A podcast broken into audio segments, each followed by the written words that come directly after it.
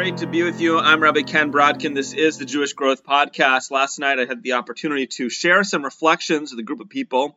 The reflections were titled The Jewish Key to Stress Free Productivity.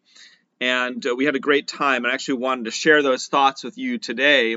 So I'm going to touch on some of my own personal history with organization, stress, and productivity, but it really ties into a critical issue for all of us as Jews. Now, I want to tell you, I'm not a naturally organized person. My wife was reminding me recently of our early married days when I walked around with various pieces of paper in my pockets with notes, phone numbers, reminders, and I learned that my jacket pocket was not a good inbox, not a good, good place for to have my inbox. And over the years, I made improvements on my organization, and email became my inbox, and then eventually with tech, well, high tech was a real life changer. Having a digital calendar and contacts in my phone made a very big difference.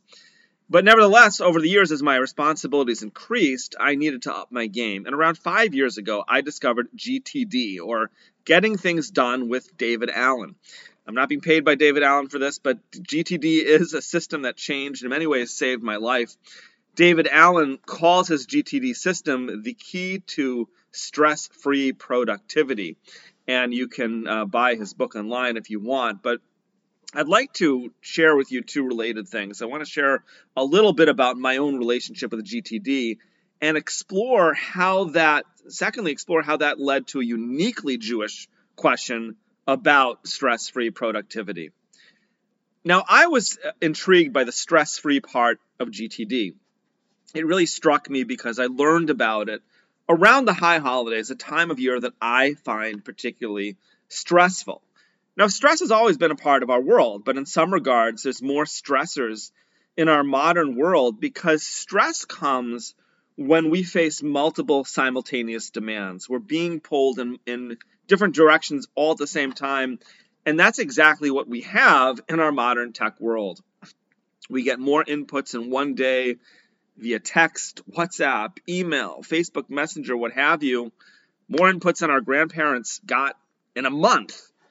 And in this environment of ubiquitous inputs, we, we need to have a, a system. And GTD is particularly helpful. Now, what is GTD, getting things done? On one level, GTD is a holistic approach to how we process our work, be it your formal job or just taking care of your life or your kids.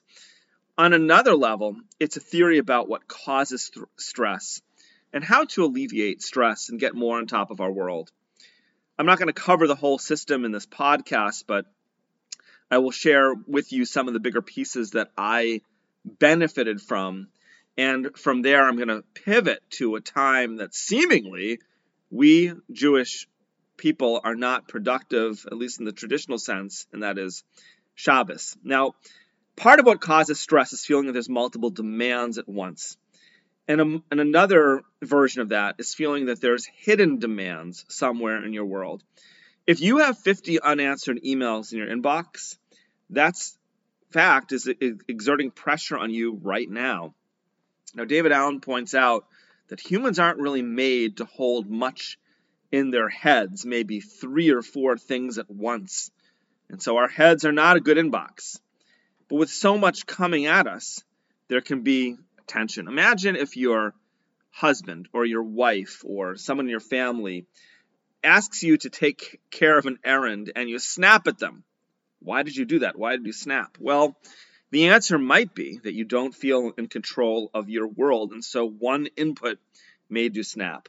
Now, ideally, Allen says that we want to get to a state of what he calls mind like water. Mind like water means that when a stone falls into a lake, the water responds exactly how it should, not with any more or less intensity. So if we're overstressed, we we can overreact because we don't feel tranquil inside. How do we get to that place where we feel inner calm? How do we get to that point? Where the email in our inbox doesn't cause heart palpitations? Well, Allen's answer is GTD, a trusted system used to process all of the inputs in our life. It's a, it's a comprehensive workflow system. It could work for you if you're a CEO, but also a teacher or a homemaker or a realtor or a rabbi. And to learn the system, you would need to read the book. But some of I'll share with you some of the key elements that I have found helpful. One is the inbox, the idea that you need to get things out of your head and write them down or place them physically in an inbox. An inbox is a place where everything lands, and that inbox gets regularly processed. Following the inbox, Allen has an excellent workflow chart that he uh, explains. It's a systematic way of processing your inbox, categorizing inputs for downstream actions from the someday maybe wit list, the waiting for box, agendas. There's literally a place for everything in your life in his system. Another thing is the weekly review, a real key, one of my favorites, and that is a weekly review of everything in your system so you are familiar with and know what's in your life, what's happening, what's getting done, and what you're not getting to, to, to and p- possibly renegotiating commitments that you've made with yourself. So, this is uh, these are some of the the highlights uh, for me from GTD. I found that getting set up with GTD on one level really meant that I'm more on top of my world. If I go for a walk and I know what's happening in my world, then it's much easier to do some big picture thinking about my goals and where I am. And it's really radically tra- changed my, my work life. But as I said, it raised a question for me as a, as a Torah Jew. What if something comes into my mind on Shabbos that I can't process? Or imagine a, a congregant shares with me something that I might need to remember and I might not. Well, I can't write it down on Shabbos, especially three day Yontif. Am I stressed out now? And, and that really gets to an important issue. Should we be stressed out about the work we can't do on Shabbos? What is Shabbos? Are we even supposed to view Shabbos as a time that we're not productive or are productive? What is the deeper meaning of this day? Now, the truth is, is that society didn't always have a Sabbath. Shabbat was, in fact, a radical Jewish contribution to human society. The Greeks and the Romans who encountered ancient Israel could, couldn't understand this day of rest. Stop working for one day a week? How unproductive, they thought. Now, Rabbi Jonathan Sacks points out that Shabbos was the antithesis of the slavery that the Jewish people experienced in Mitzrayim and Egypt. And so the Sabbath underscores not just the quest for rest, but really for freedom. Today, the idea of a Sabbath has become widely accepted because of the Jewish people, and of course, Christians and Muslims and Jews. We all have a, a Sabbath. But again, what is Shabbos in the Torah sense? Now, there are two mitzvot of Shabbos in the Ten Commandments Shamor v'Zachor. Shamor means that we guard the Sabbath by not performing malacha, not performing uh, creative work. And Zachor, remember, means that we remember or declare the sanctity of the Shabbos. And we do so through Kiddush on Friday night. So when you make Kiddush on Friday night, you're actually doing a Torah mitzvah. So there's two basic ideas here. Number one, Zachor, remember the, the Sabbath, and sh- number two, Shamor, guard it.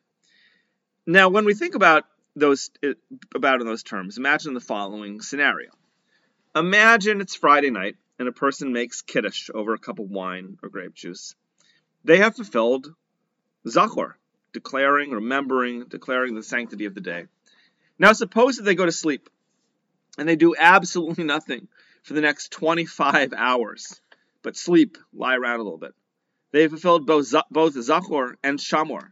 Zachor by Kiddush and Shamor by not working. I actually have a friend who uh, has a major tech job, but also runs a significant side business that he owns. And when it comes to to Saturday, I don't think he does much other than than sleep. So there's an example of this. But here's the question: What is, the meaning of this? What, what if someone in, in fact did make kiddush and then just went to sleep or lied around for 25 hours? Is that the fulfillment of Shabbos? That's a question that we should explore. And in fact, the word Shabbat means lishpot, to cease. And so, and so Shabbat is a time that we stop. But is the day merely defined by what we don't do? plus a one minute kiddush on grape juice. Intuitively, it feels like there must be more to this kind of than this kind of non-experience. Now, the Torah in the second chapter of Bereshit remarks, says that Hashem finishes his malach, his work, on the seventh day which he made. Now, how can it be that God finished on the seventh day? Didn't God finish the work on day six and rest on seven? Rashi offers two explanations. According to the first explanation, it's just a manner of speaking to say that God finished on the seventh day. God finished at the very end of the sixth, so it appeared to finish on as the seventh came. But Rashi offers another explanation. In fact, Rashi argues that something was created on day seven. Maha olam chaser. What was the world lacking after six days of creation? Menucha, rest and tranquility. Bas Shabbos, Bas Menucha, with Shabbos, with the Sabbath, came this tranquility. Kalsa v'nigmara malacha, and thereby the work was finished. And so rest and tranquility were not created and needed to be created, and they were only created on the Sabbath. But what is rest? What does that really mean? We know that the Romans perceived Shabbos as a lazy day, but the Jewish people do more on this day than just cease working. Refraining from work actually creates a framework for something deeper to happen. In fact, listen to the words of the Navi Yeshayahu, the prophet. Im tashiv mishabes raglecha, if you restrain your foot because of Shabbos. Asos chavatzecha biyom kadshi, from doing your desires on my holy day. V'karasa Shabbos oneg, and you proclaim the Sabbath delight and the holy day of God honored. And if you honor it by not engaging in your own affairs, seeking your own needs, or discussing the forbidden, Az tisaneg Hashem, then if you do all these things, meaning you proclaim the Sabbath, the Sabbath of delight, and you don't do your business, Az tisaneg Hashem, then you will delight in God, and Hashem will mount you astride the heights of the world. And so the, the prophet teaches us that if we restrain our foot from labor, it's leading somewhere. Then we will delight in God. So if we proclaim Shabbos a delight, and this is something beyond just Zachor and Shamor, beyond just remembering and guarding, but actually proclaiming it a delight, if we do that, then we will delight in God. And so that is a real key to what Shabbos is. It's connecting to Hashem. It's creating that, that relationship. Shabbat is not just about physically recuperating. It's about creating a space where we take pleasure in the things that matter most, ultimately in God. Even the kiddush that we make on Friday night is a declaration that the eating we do on the Sabbath has a deeper purpose than the rest of the week. So Shabbos is a time that we delve into our relationship with the Creator. But what does that look like? Now, there's many ways that this can happen. It can happen through the meals that we have with our family, prayer, tefillah, Torah learning, being with the community in shul. I'll share with you something that I recently did. I was visiting my parents up in Massachusetts. I woke up early on Shabbos morning. Everyone was asleep. And I just went for a walk, a long walk. And there I was let my mind wander. No notepad, no iPhone, no cell phone. Only Shabbos and me and Hashem thinking about who I am and where I'm going in life. And so this wasn't just a matter of physical rest, but it's a kind of tranquility where you reconnect to yourself and to your purpose and ultimately to Hashem.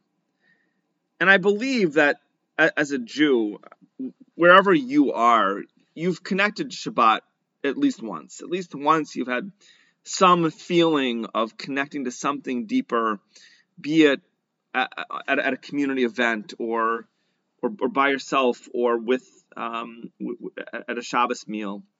On, on a personal note, every Shabbos I always come back to that desire for Torah learning because during the week I just get so overwhelmed by meetings and deadlines, the need to to produce.